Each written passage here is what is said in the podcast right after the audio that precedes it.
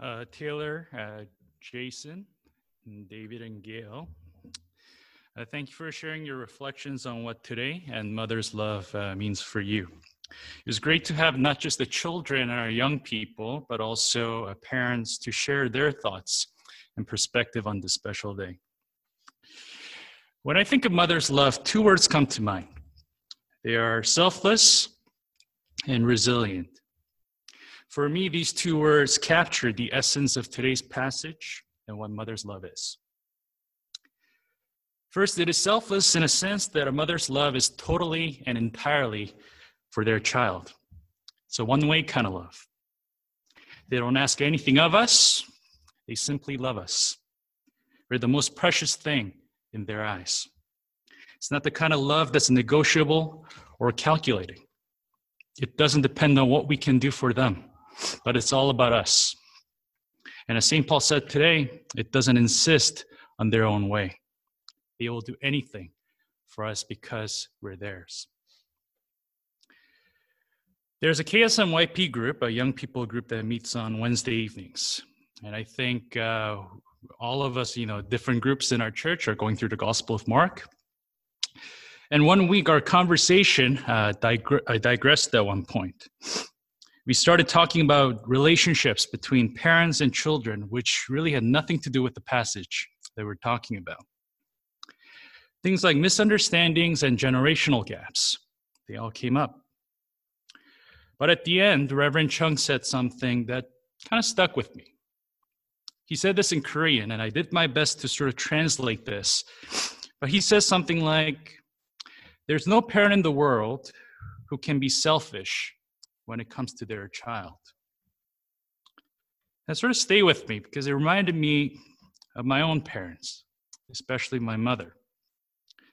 Over the years, we've had our many fights and disagreements at times, but at the end of the day, she always let me go my own way and supported me, even when I was wrong. But I often mistook her patience and kindness for weakness. But looking back, I recognize a certain strength hidden in her selflessness toward me. And that strength, I believe, is resilience. In their selfless love, this resilience is revealed to us.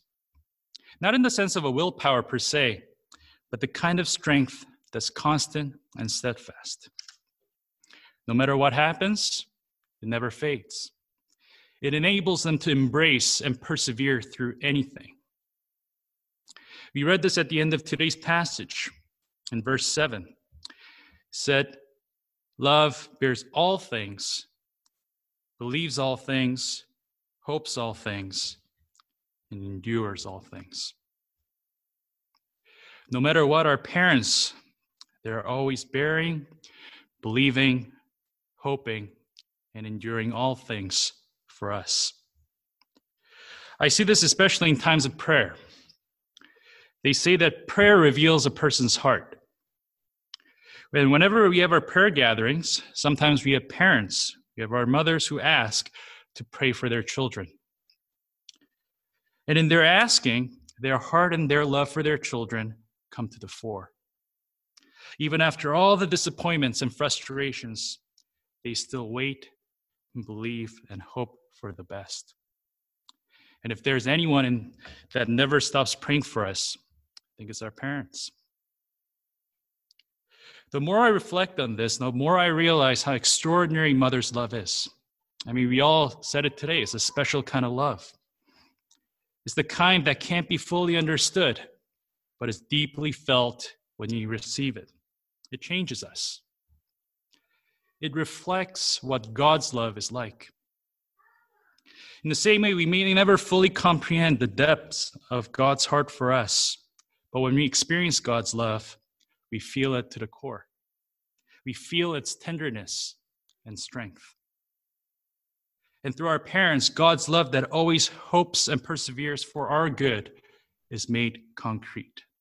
Perhaps that's why St. Paul said that love is the greatest of all, because it never ends. It endures and stands the test of time. And that's the fullness of God's love for us love that bears, anything and everything for us. Nothing can separate us from it. And God has blessed us with the gift of love in our relationships. And through our relationships, we have been shaped by that gift.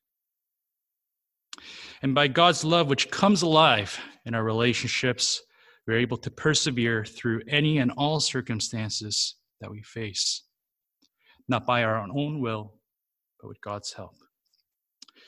As Simon mentioned earlier today in our service, this Mother's Day is a unique and peculiar one. It's unfolded in a way that none of us expected. I remember we used to, like you said, we used to prepare carnations for our mothers prior to the service. We used to pin it on them. But now we're on Zoom celebrating the date together from a distance. And while some of us have the privilege of being with our parents and families, there are those of us who can't be with our own parents today. Some of our parents are in long term care facilities or at home, alone and on their own. Simple things like hugging our parents have been made impossible with this social distancing. Saw that in BC, the government recommended that people refrain from hugging their parents on Mother's Day if they do not live together in the same place.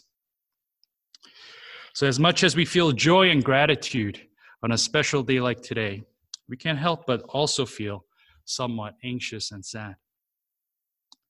But even in this difficult time, we can celebrate our mothers and their love for us and persevere by the strength which God gives us. So let us comfort and strengthen one another in love.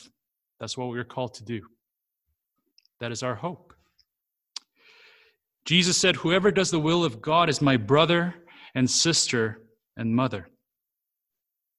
God's love binds us together in spirit. Not only are we a spiritual community, but we are a spiritual family. We are deeply connected in our relationships with one another. In fact, we are brothers and sisters and parents to each other. And through our relationships, we can share and imitate the kind of love that we've received. So let us celebrate and bless all our mothers today. Let us not forget our grandmothers and the expectant mothers, and even those whom we feel like have been parents to us in this community. Let us remember to show them our appreciation and gratitude and let us encourage them in this difficult time. Through love, we'll experience the extraordinary power that gives us the strength to believe and hope all things. Our hearts will be filled with joy and peace and gratitude. And by the power of God's love, we'll be able to overcome even the distance that separates us in this time. And I pray that when we look back on this day, this time next year, we'll be able to proclaim God's enduring love that has carried us through this time.